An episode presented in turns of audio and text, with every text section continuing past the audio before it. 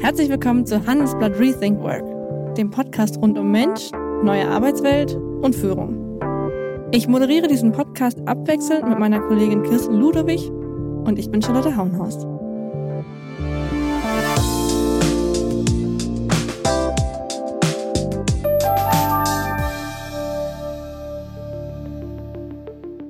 Herzlich willkommen zu einer neuen Folge Handelsblatt Rethink Work, meine erste Folge im Jahr 2024.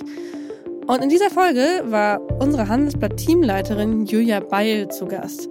Es ging dabei um einen Wochenendtitel, den sie geschrieben hat, und ich habe mich in dem Gespräch in so wahnsinnig vielen Sachen wiedererkannt. Es geht nämlich um die schwierige Position des Mittelmanagers und warum eigentlich heute niemand mehr Chef werden möchte. Da geht es unter anderem um schwierige Führungskräfte, die viel verlangen von ihren mittleren Führungskräften, aber wiederum auch um diese schwierige Sandwich-Position, in der du eigentlich ganz viel vorantreiben sollst, aber auch so ein bisschen gefangen bist zwischen deinen Teammitgliedern, um die du dich kümmerst, und den Chefs von oben, die was wollen. Am Ende hat mir Julia zum Glück auch einen Tipp gegeben, wie ich es zukünftig besser machen kann. Viel Spaß beim Hören. Herzlich willkommen, Julia. Hi Charlotte, vielen Dank, ich freue mich da zu sein. Julia, vielleicht ganz am Anfang erstmal, wie, wie schlimm ist die Lage? Wer möchte noch Chef oder Chefin werden? Und was ich mich auch gefragt habe, war das denn je schon mal besser? Also ist wirklich eine Chefin-Krise gerade? Tja, wir hören ja immer vom Fachkräftemangel. Ich würde es mal ausweiten und sagen, es droht uns ein Führungskräftemangel. Und das sagt nicht ich, das sagen die Personalexpertinnen und Experten, mit denen ich gesprochen habe, jetzt für die Story, die du eben erwähnt hast, die ich Ende letzten Jahres darüber geschrieben habe. Das sagen die aber tatsächlich schon länger.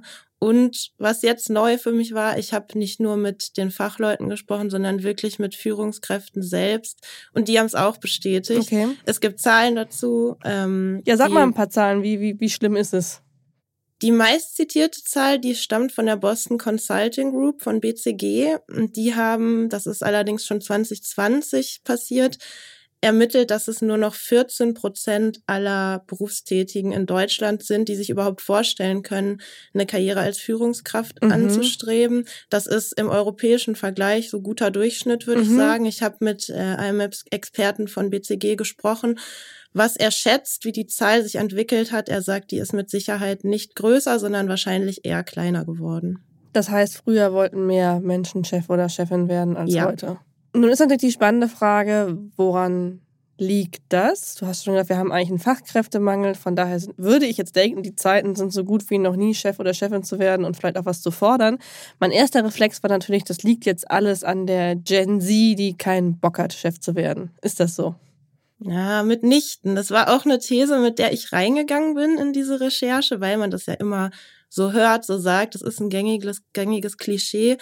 Aber weder die Fachleute, mit denen ich gesprochen habe, noch die Führungskräfte, die mir über ihren Alltag und ihren Frust erzählt haben, haben das so richtig bestätigt. Das waren teilweise Menschen in ihren 40ern, auch darüber hinaus, die gesagt haben, ich wollte das immer, ich finde es mittlerweile so anstrengend, mhm. ich, ich bin irgendwie verzweifelt, ich weiß nicht mehr, was ich machen soll. Es ist, sind nicht nur die Jungen. Okay, das heißt, du sagst, es zieht sich durch alle Altersschichten. Ähm, aber was, was ist denn passiert? Also warum glaubst du, hast du eine These, warum es schlimmer geworden ist, eine Erkenntnis aus deinen Gesprächen?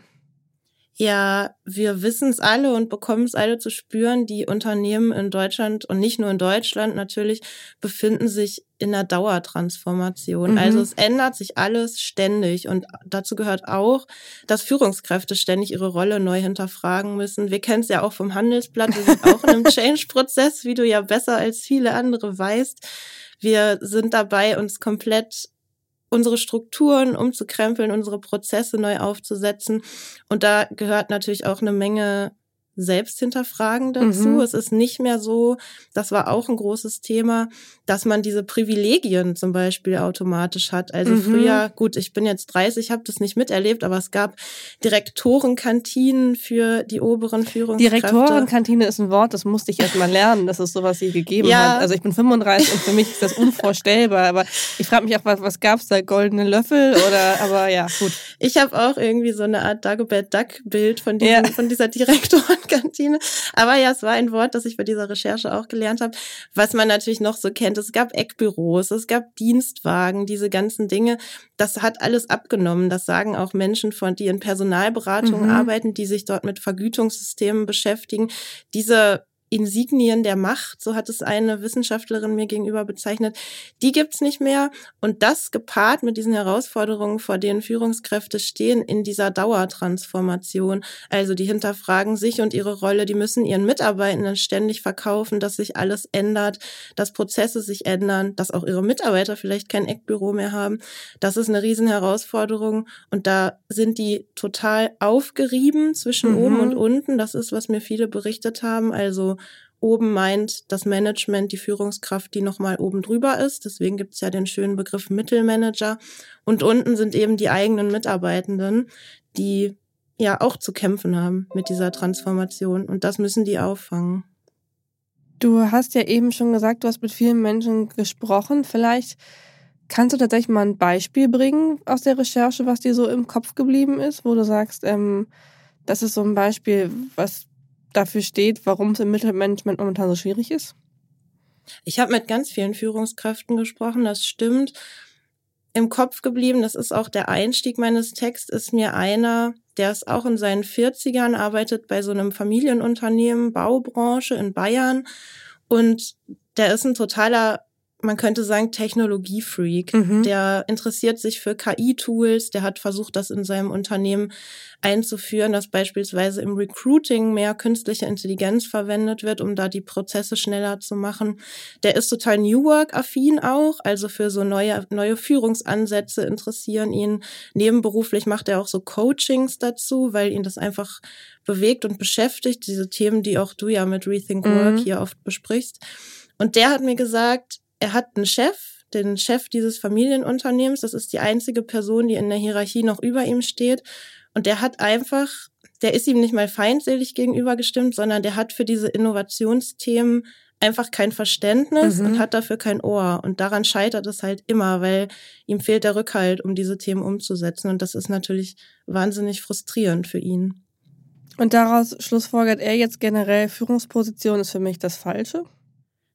Nee, interessanterweise war er derjenige, der wirklich auch die krassesten Ausdrücke gewählt hat, finde ich. Also er hat zu mir gesagt, ich habe mich damit jetzt abgefunden, mhm. aber ich bekomme ein gutes Schmerzensgeld. Mhm. Das ist so meine Herangehensweise an Arbeit natürlich nicht, aber er hat es so gesagt. Er hat halt eben sich ein gutes Gehalt rausverhandelt. Und er sagt, er bleibt dort jetzt, er hat eine Familie, er will dieses Gehalt nicht aufgeben, was er dort bekommt.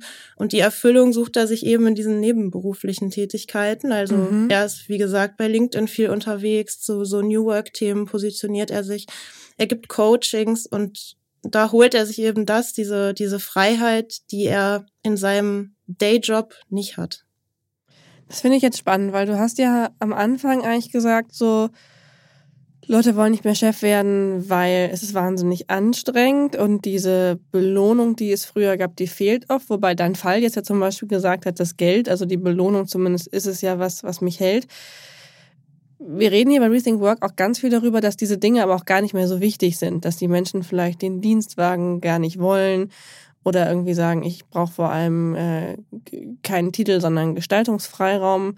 Was waren da deine Beobachtungen? Ist es am Ende doch wichtiger, als vielleicht zugegeben wird? Oder gibt es da auch einen Wandel? Ich glaube, es ist beides. Also was sich sehr stark rauskristallisiert hat, und ich habe ja mit echt vielen Führungskräften gesprochen, ist, dass der größte Wunsch und der größte Antreiber, sag ich mal, um Führungskraft zu werden, die Gestaltungsfreiheit ist, die mhm. du eben auch erwähnt hast. Man möchte Dinge umsetzen, man möchte Sachen verändern, man möchte, man ist auch durchaus offen dafür, die, die eigene Rolle zu hinterfragen. Aber die Führungskräfte, mit denen ich gesprochen habe, hatten eigentlich unisono das Gefühl, das können sie nicht. Sie werden davon da, dabei ausgebremst von mhm. mehreren Ebenen, von oben, aber auch von unten. Das ist ja die die andere Seite im Sandwich sozusagen, mhm. wo die Mittelmanager der der Belag sind und die Teams unter ihnen quasi das Brot unten und die Chefs über ihnen das Brot oben. Das ist ja diese Metapher, die da immer verwendet wird. Aber war das nicht schon immer so? Also, was ich mich so frage, ist es denn wirklich, klar, du sagst, Transformationsdruck ist auf einmal da, aber du musstest doch in so einer Mittelposition eigentlich immer kämpfen zwischen der Frage, was, was bin ich für mein Team, muss ich die vielleicht auch irgendwie schützen und wie bin ich gleichzeitig, ähm, wie verhalte ich mich gegenüber meinem obersten Boss. Und ich könnte mir vorstellen, früher zum Beispiel war ja der Druck auf solchen Positionen, wir reden nicht mehr über Gefühle, wir haben keine Freizeit, wir sehen unsere Familie nicht. Das sind ja alles Dinge, die sich vielleicht auch zum Positiven geändert haben könnten. Das stimmt, aber mit mehr Flexibilität kommt natürlich auch mehr Entscheidungsdruck, mhm. würde ich jetzt mal so sagen. Unsere Akzeptanz für Jobs, die uns nicht gefallen, ist ja gesunken. Das, das erleben wir ja immer wieder. Es bleibt ja kaum jemand mehr wie wie vielleicht unsere Eltern mhm. für 30, 35 Jahre im selben Job und da ist einfach schneller eine Frustrationsgrenze erreicht. Und da kann man sich jetzt darüber streiten, wie man das findet. Ich persönlich finde es eigentlich gut zu sagen, ich gehe halt, wenn es mir nicht gefällt. Und das haben mir auch Führungskräfte gesagt. Ich habe ja gute Chancen auf dem Arbeitsmarkt mhm. mit meinen Qualifikationen, mit meinem Lebenslauf wenn das so läuft, dann probiere ich es eben woanders. Und ich glaube, man darf auch wirklich diesen Transformationsaspekt nicht unterschätzen. Es ist nicht nur eine psychologische Herausforderung, sich immer und immer wieder damit zu beschäftigen, dass eigentlich nichts bleibt, wie es ist und sich zu überlegen, wie kann es denn werden, sondern es kostet auch einfach wahnsinnig viel Zeit. Also ein Aspekt, den eine Führungskraft aus einem großen Tech-Konzern mir genannt hat, wie, weshalb sie frustriert ist, war, ich habe das Gefühl, ich kann mich eigentlich gar nicht mehr um meine eigentliche Arbeit kümmern. Also zum Beispiel an so Produkten tüfteln oder mhm. mit Kunden ins Gespräch gehen, weil ich den ganzen Tag dabei bin, irgendwelche Townhall-Talks zu organisieren, wo ich zum zehnten Mal gefühlt der Belegschaft erkläre, was jetzt der nächste Transformationsschritt ist. Und also ist Kommunikation gesagt, auch jetzt so ganz viel Teil der Rolle geworden wird, zu sagen? Genau, Kommunikation gehört ja auch mit zum, zum Transformationsprozess, mhm. weil wenn man das nicht macht, dann nimmt man ja natürlich seine Leute auch nicht mit. Ja. Du hast eben gesagt, dieses Thema, wann, wann resigniere ich, wann kündige ich. Am Anfang hast du auch gesagt, wir haben Fachkräftemangel. Das wäre jetzt auch bei dem Text, als ich ihn gelesen habe, so meine Frage, warum tun sich Leute das weiter an? Du hast am Anfang gesagt, okay, Schmerzensgeld, aber eigentlich, wenn ich die Berichterstattung verfolge, leben wir ja in Zeiten, in denen niemand der vielleicht auch gerade digital affin ist, äh, irgendwo bleiben muss, wo es ihm nicht gefällt? Oder schätze ich da vielleicht auch den Mut der Leute falsch ein, so einen Sprung zu machen und ein Unternehmen zu verlassen? Ist das immer noch schwierig? Hm, ich glaube nicht, dass du das falsch einschätzt. Ich kann dazu sagen, ich habe jeder Führungskraft, mit der ich gesprochen habe für diesen Text, die Frage gestellt, wenn sie schon gekündigt hatte und über einen vergangenen mhm. Job mir berichtet habe, habe ich gefragt, Würdest du jemals wieder einen Führungsjob annehmen? Wenn die Person noch in dem Job war, habe ich gefragt, möchtest du das weitermachen oder möchtest du hinschmeißen und einfach wieder ganz normales, ganz normaler Mitarbeiter werden? Und alle haben eigentlich gesagt, nein, sie können sich das vorstellen, auch weiter Führungskraft zu bleiben. Und das hat mich mhm. auch persönlich total überrascht, weil ich genau das Gleiche dachte wie du. Hä? Mhm. Wenn es doch so schlimm ist, why? Und ich glaube, es liegt daran, dass das Problem nicht bei den Individuen liegt, sondern das sind die Umstände, es sind systemische Gründe in den Unternehmen. Leadership wird einfach nicht als Skill gesehen, der wirklich ein Hard Skill ist, sondern, und ich hasse das Wort, es wird als Soft Skill gesehen, als so ein Thema, das man machen kann und in dem man sich auskennen kann und ist dann auch schön, wenn. Aber wenn nicht, ja Mai, wenn man gut Bilanzen lesen kann und strategisch denken, dann ist es heute in der Wahrnehmung mhm. immer noch wichtiger. Reden wir da auch wieder über das Thema Führungskarrieren versus Fachkarrieren, dass ähm, ja meistens äh, eine Karriere damit einhergeht, dass ich irgendwas leite, auch wenn ich vielleicht an Leadership gar nicht so Interesse habe? Ja, total. Und da fallen dann auch manche Führungskräfte aus allen Wolken, wenn sie dann in so einer Position sind und merken, was damit eigentlich einhergeht an, an neuen Aufgaben, an Mitarbeiter motivieren, diese mhm. ganzen Dinge, auf die sie nicht vorbereitet wurden. Und das ist auch ein Thema, das hat mir der Boston Consulting ähm, Experte gesagt er beobachtet, dass viele Führungskräfte gerade in diesen höheren Sphären, wenn wir echt ins Top-Management gehen, die kriegen dann ihre Schulung und Weiterbildung, mhm. wenn sie schon in dieser Position sind. Aber sie müssten eigentlich darauf vorbereitet werden, um überhaupt eine gute Entscheidungsgrundlage zu haben. Ist es denn jetzt wirklich was für mich oder nicht? Weil wenn ich schon auf diesem Posten sitze, ist es in vielen Fällen zu spät. Aber trotzdem interessant, dass die Leute, mit denen du geredet hast, nicht so richtig davon loslassen wollen, wenn es sie doch ja eigentlich unglücklich macht. Also ich finde, das widerspricht auch so ein bisschen diesem, wir reden gerade so wahnsinnig viel über Purpose und äh, wenn mein Job mich nicht glücklich macht, suche ich die Erfüllung privat und man macht quasi nichts mehr, was dem eigenen Glück im Wege steht. Das ist ein bisschen widersprüchlich, oder? Ja, stimmt. Ich glaube, man darf trotz, trotz aller Purpose-Gespräche und Diskussionen nicht unterschätzen, wie wichtig für so ein Selbstwertgefühl dann doch so mhm, ein Titel ist. Ja. Ich glaube, das ist schon ein gewaltiger Motivator immer noch, auch größer als Geld. Auch das wurde mir, wurde mir gesagt von einer Forscherin. Und ich glaube, man kann es jetzt als naive Hoffnung betrachten. Man kann aber auch sagen, ist doch gut, dass sich die Leute das bewahrt haben. Dieser Wille, echt was zu verändern und was zu bewegen. Und wenn es in dem einen Unternehmen nicht geklappt hat, trotzdem noch die Hoffnung, es im neuen Unternehmen nochmal zu versuchen. Mhm. Das bleibt, glaube ich, bei den Leuten. Und es gibt ja wirklich Menschen, die das, die das gerne möchten und die auch eigentlich richtig in so einer Position sind. Jetzt haben wir ganz viel darüber gesprochen, was alles schlecht ist und warum es nicht funktioniert. Nun hat dein Text aber ja tatsächlich auch gesagt, das sind übrigens Dinge, wie man das verändern kann. Du hast eben schon gesprochen, so manchmal sind die Probleme systemisch. Aber wie kann ich dann als Führungskraft in der zweiten Ebene meine Zustände, meinen Zustand verbessern? Also das kann man natürlich. Ich will nur vorab sagen, dass nicht alles als Individuum lösbar ist. Also man kann so gewissermaßen erste Hilfe leisten und erstmal gucken, dass man wieder in sicherere Gefilde kommt.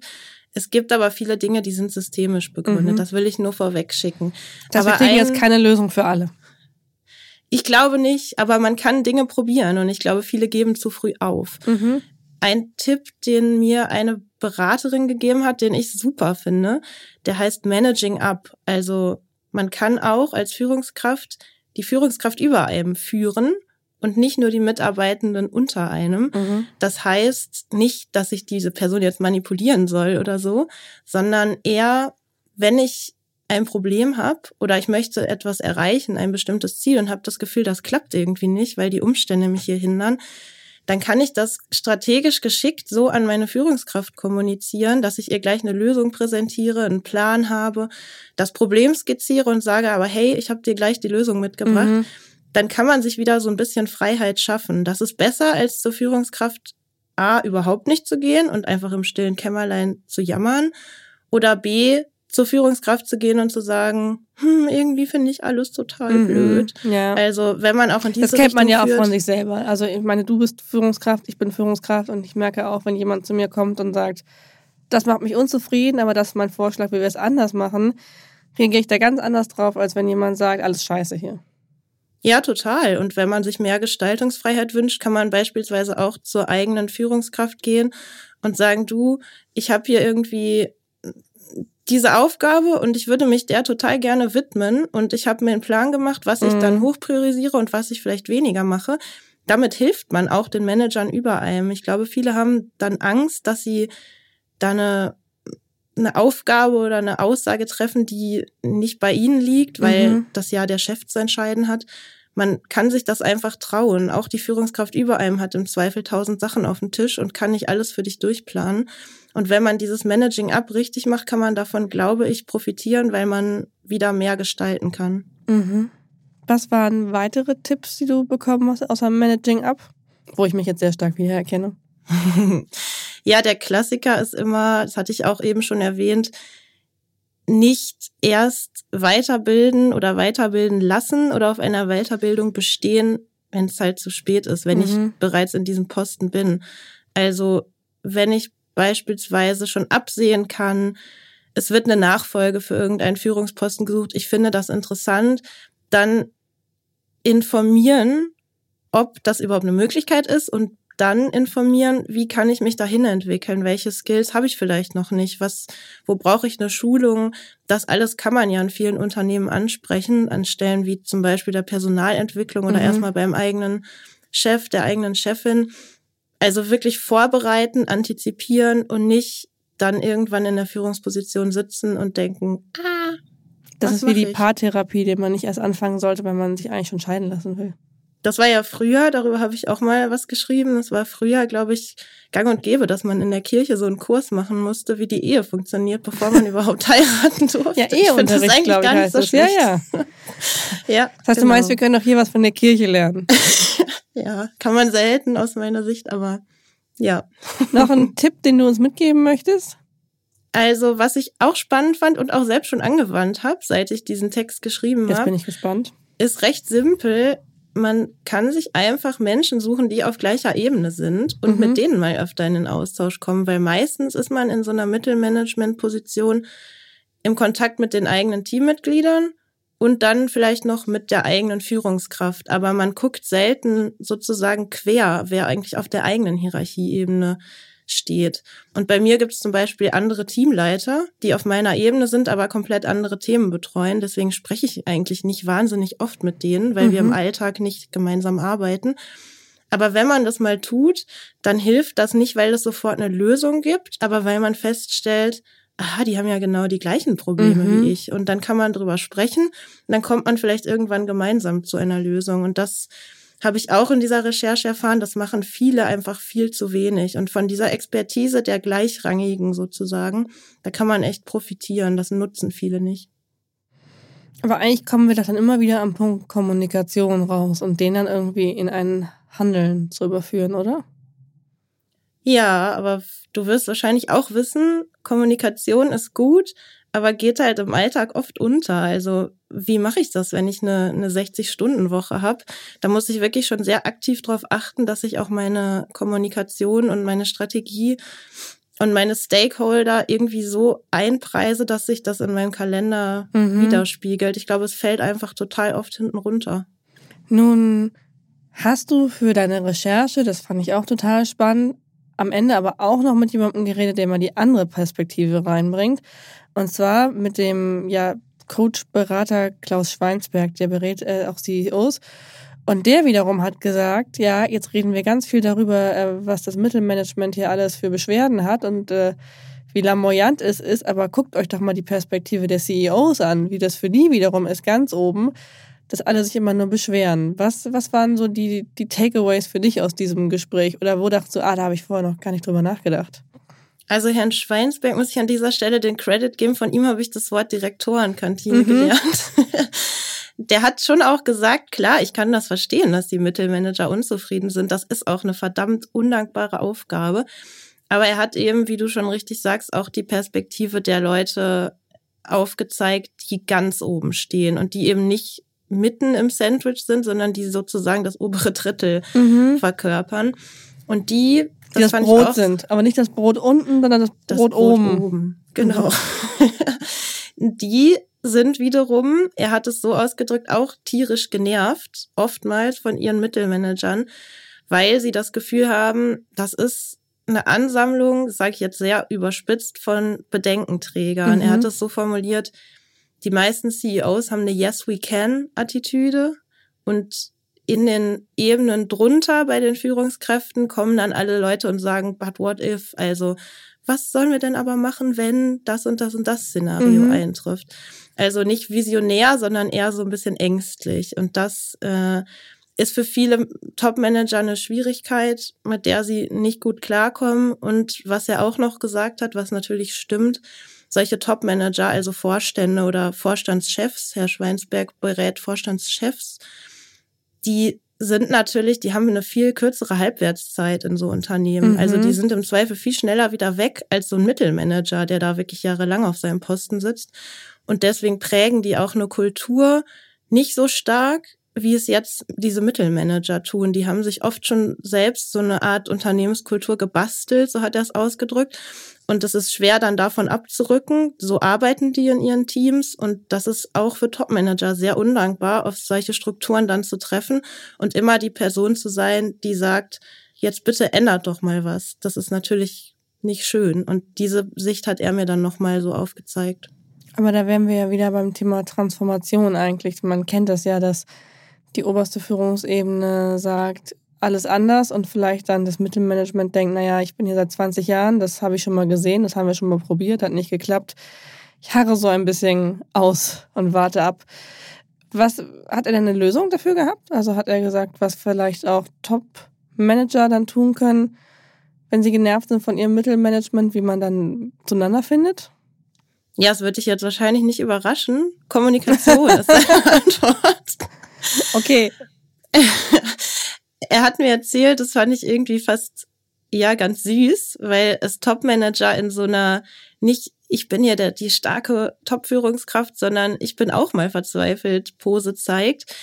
Die sind so ungeduldig, sagt er. Viele mhm. denken sich, meine Güte, ich habe das doch denen schon tausendmal in irgendwelchen Townhall-Meetings mhm. oder Einzelgesprächen oder so erklärt, warum wir jetzt den Prozess X irgendwie umstellen müssen. Aber nein, meistens haben sie es noch nicht gut genug erklärt und meistens müsste es noch ein tausend und erstes und ein tausend und zweites Mal geben, sagt er. Und das verstehen eben viele nicht, weil für diese Top-Manager ist die Strategie klar. Die beschäftigen sich weniger mit dem operativen Geschäft und den Hindernissen, vor denen ihre Mittelmanager dann wiederum stehen. Und die müssen immer wieder das Gespräch suchen. Und das ist, glaube ich, oder glaubt er, bei vielen Vorstandsvorsitzenden, Vorständen noch nicht angekommen. Da muss ich an das denken, was unser Change Manager hier im Haus immer sagt. Gesagt ist nicht gehört, gehört ist nicht verstanden, verstanden ist nicht einverstanden. Das hast du gut gelernt, ja, das stimmt. Das würde Klaus Schweinsberg sicher unterschreiben. Nun, äh, zum Schluss, wir haben es ja schon mal kurz angesprochen, äh, du und ich sind, sind beide in Führungspositionen. Ähm, und du bist ja eigentlich auch in diesem Mittelmanagement, wenn man das so formulieren darf, als, als Teamleiterin quasi, vielleicht für die draußen, die sich das nicht vorstellen können. Julia hat ein Team, für das sie verantwortlich ist. Darüber gibt es dann aber auch eine Ressortleitung und eine Chefredaktion, also lauter Menschen, die sagen können, ich möchte aber etwas anderes. Was hast du für dich aus der Recherche gelernt? Und was wendest du vielleicht auch an für psychologische Tricks, auf die ich dann vorbereitet bin? Das werde ich dir jetzt sicherlich nicht verraten, alles. nee, ich muss sagen, diese Recherche war für mich teilweise fast therapeutisch. Ich hatte es ja eben gesagt, einer der Tipps, die ich bekommen habe, war ja auch, tauschen Sie sich mit anderen Führungskräften aus, die auf demselben Hierarchielevel sind wie Sie. Und das habe ich ja automatisch gemacht. Ich habe mich mit Führungskräften ausgetauscht, auch wenn ich nichts von mir erzählt habe, sondern es war eine Interviewsituation. Und ich habe ganz vieles gehört, was mir einfach total bekannt vorkam. Und ich glaube, in der Psychotherapie, wenn mich jetzt nicht alles täuscht, nennt man das Validierung. Das mhm. ist einfach eine Bestätigung der eigenen Erfahrungen. Und wenn man das bekommt, wenn jemand sagt, ja, das stimmt, du spinnst gar nicht, das ist echt ein Riesenproblem und mich stresst es auch total, mhm. dann ist das erstmal ein gutes Gefühl, weil man fühlt sich nicht mehr so wie der, wie der Geisterfahrer. Und das, ja, das war für mich irgendwie ganz cool darüber hinaus fand ich noch total interessant, da konnte ich mich auch drin wiederfinden, eine Forscherin, die sich ganz viel mit der neuen Arbeitswelt beschäftigt, die war auch hier schon mal bei der Kirsten, deiner Kollegin im Rethink Work Podcast zu Gast, das ist die Johanna Barth. Mhm die hat mir gesagt, es ist erwiesen, dass es gar nicht die Top-Manager sind, die die meisten Überstunden leisten, die nachts nochmal den Laptop aufklappen und so, sondern das sind die Mittelmanager. Mhm. Und das liegt daran einerseits, dass es da etwas nicht gibt bei den Mittelmanagern, dass die Top-Manager haben, nämlich eine Machtdistanz, hat mhm. sie das genannt. Was heißt das? Das heißt, dass zum Beispiel Mitarbeitende sich eher nochmal abends oder so bei einer Unsicherheit an die Teamleiterin wenden, als in unserem Fall jetzt an die Geschäftsführung zum mhm. Beispiel, weil da gibt's eben diese Machtdistanz. Da denkt man, ach Gott, die Person ist so weit oben im Organigramm, mhm. die wird mhm. so viel zu tun haben, das schreibe ich jetzt nicht. Das hat bei mir als Teamleiterin dann eher keiner das Gefühl, mhm. weil das eine viel nahbarere Rolle ist. Okay. Und das führt zu mehr Arbeit und das fand ich irgendwie interessant, weil man assoziiert ja mit solchen krassen Überstunden auch immer eher die Vorstände als jetzt eine Teamleitung oder eine Bereichsleitung. Und das konnte ich irgendwie auch gut nachvollziehen. Ja. Hast Punkt. du zum Abschluss denn noch einen Tipp an mich? Also was könnte ich tun, damit Menschen wie du besser arbeiten können? Und ihr euch nicht anonym in Interviews beschweren müsst, dass äh, eure Position schrecklich ist. hm. Du könntest mir einen Assistenten anschaffen, habe ich überlegt. ja, nur das Wichtigste weiterleitet. Das hat die äh, Frau Barth auch gesagt. Solche Vorstände, die haben natürlich Leute, die, die sortieren vor, mhm. was sie denen überhaupt auf den Tisch legen und was nicht. und bei mittleren Führungskräften kommt erstmal alles an und die sortieren das dann selber. Und das ist natürlich ein Nachteil in dem Sinne. Da ich aber weiß, dass das wahrscheinlich utopisch ist. Du eine KI-Assistenz vielleicht. ja, wäre auch schon mal was erstes. Ähm, ja, klingt vielleicht abgedroschen, ist aber wichtig, Gesprächsangebote machen. Also immer wieder zeigen, hey, ich interessiere mich für dich. Wir machen das ja oft. Also wir gehen ja zum Beispiel oft spazieren. Dann kann ich dir erzählen, was mich gerade so umtreibt. Jetzt in Zukunft kann ich dich dann abmanagen vielleicht. Ja. mit meinen neuen Tricks. Ähm, mir ist aber wichtig zu betonen, ich sehe da auch eine Hohlschuld bei den Mittelmanagern selbst. Also es sind jetzt wirklich nicht nur die oberen Führungskräfte, die den ganzen Tag gucken müssen, oh, was machen meine Mittelmanager? Geht's ihnen gut oder geht's ihnen vielleicht nicht gut? Hm, wer überhaupt nicht versucht, und das ist mir auch oft begegnet, mit der eigenen Führungskraft ins Gespräch zu kommen, weil man vielleicht Angst hat, weil man denkt, ach Gott, die hat so viel zu tun, was soll ich kleiner Mensch da jetzt noch ankommen? Der hat ja schon Nein kassiert sozusagen, mhm. also der wird, dem wird nicht geholfen werden. Und ganz viele haben mir gesagt, wenn ich gefragt habe, na, hast du das denn mal angesprochen? Nee, weil da würde sich eh nichts ändern. Und das ist natürlich ein Problem. Und wenn es ein Problem gibt, versuch es zu besprechen, bring gleich eine mögliche Lösung mit. Das macht es dem Manager über dir leichter und wirft natürlich dazu noch ein gutes Licht auf dich. Also ist dann eher ein Tipp an mich selbst, aber vielleicht kannst du es auch anwenden, wenn du das nächste Mal mit unserer Geschäftsführung sprichst. Ich werde es mir auf jeden Fall merken. Vielen herzlichen Dank, Julia, dass du heute bei uns warst. Danke dir, Charlotte, hat Spaß gemacht. Und wenn Sie genau wie ich vielleicht aus diesem Gespräch viel gelernt haben oder denken, ah, okay, da würde ich jetzt gerne auch nochmal die ganze Story zu lesen.